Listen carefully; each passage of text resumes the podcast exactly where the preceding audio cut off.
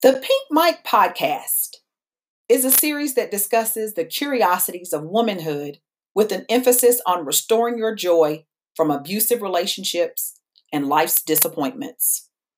I'm Dr. Penny Smith, and each week I have the gift of interviewing a dynamic guest who will answer anonymous questions that have been asked during speaking engagements from across the country. If you have questions or topics you want to hear addressed, please email me at CEO at alegriatech.com. That's CEO at A L E G R I A T E K.com. Thank you for tuning in to the Pink Mic podcast. I want to first give you an introduction to who I am and why I'm hosting the Pink Mic podcast. The secret's out. I'm a country girl from a quaint town in Danville, Kentucky. After experiencing date rape at the age of 15 and ending up in a marriage where domestic violence was present, I broke my silence about trauma and wrote a book. That book, called The Second Woman, was my first contribution to helping women heal who have experienced intimate partner violence or post abortion grief.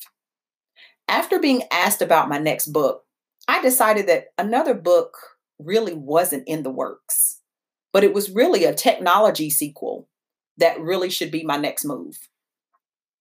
I became the founder and CEO of Alegria Technologies in 2004 with the mission of utilizing technology to restore the joy to victims of violence. Our first product was a campus sexual assault reporting tool called Keys to Coping. Allegria has now expanded into sexual assault awareness and compliance training for K 12 and colleges called Keys to Courage.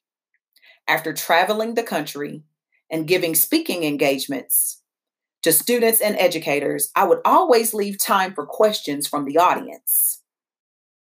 The questions were so deep, coming directly from the mouths of babes, that I decided a third way to contribute to this conversation was to invite phenomenal guests to chat about these questions and more on the topic of surviving the trauma of violence and life's disappointments. Just over a year ago, I left my job at a medical school as an assistant professor of family and community medicine and the executive director of academic services. Now, yes, most of my family and friends thought I was crazy for leaving that type of career position. I would always get asked the question, What's your specialty?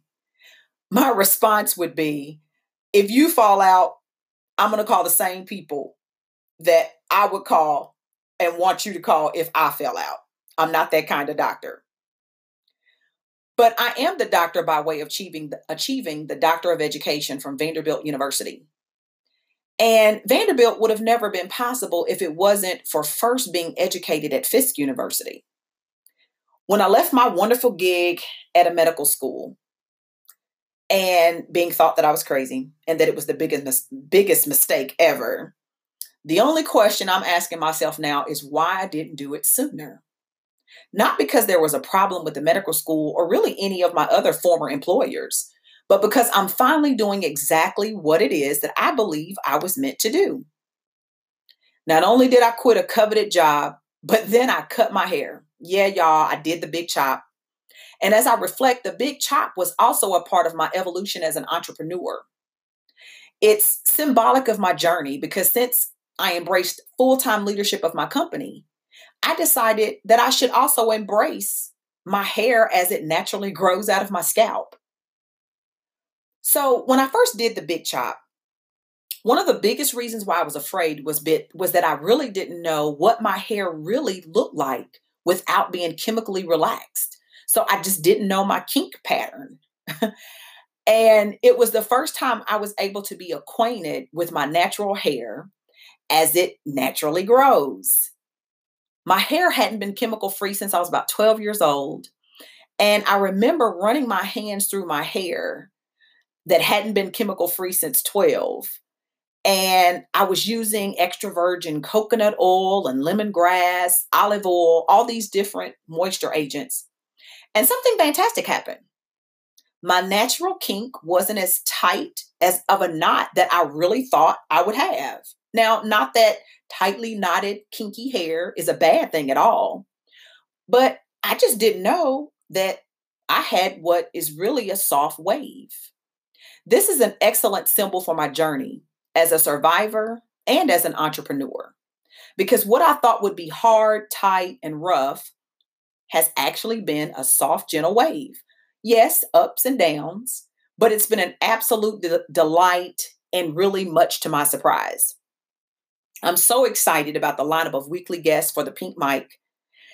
You'll be hearing from researchers, athletes, politicians, nonprofit executives, and of course, survivors, and many more.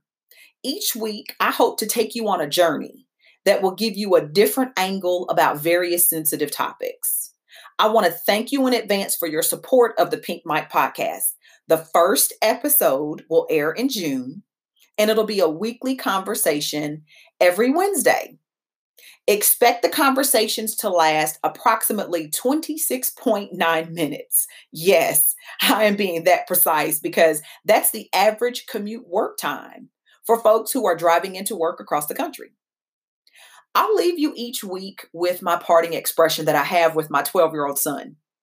And it goes like this The better I do, the better you do, the better we do from Dr. Penny Smith on the Pink Mic podcast because you too can restore your joy.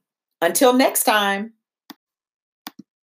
coming soon, my violence reporting and mental health coping app will be available to the public in the Android and Apple stores for download. Stay tuned for the launch date. If you or someone you know needs support healing from intimate partner violence or post abortion grief, you can find my book on Amazon, Dr. Penny Smith, The Second Woman Bible Study Healing from Intimate Partner Violence and Post Abortion Grief.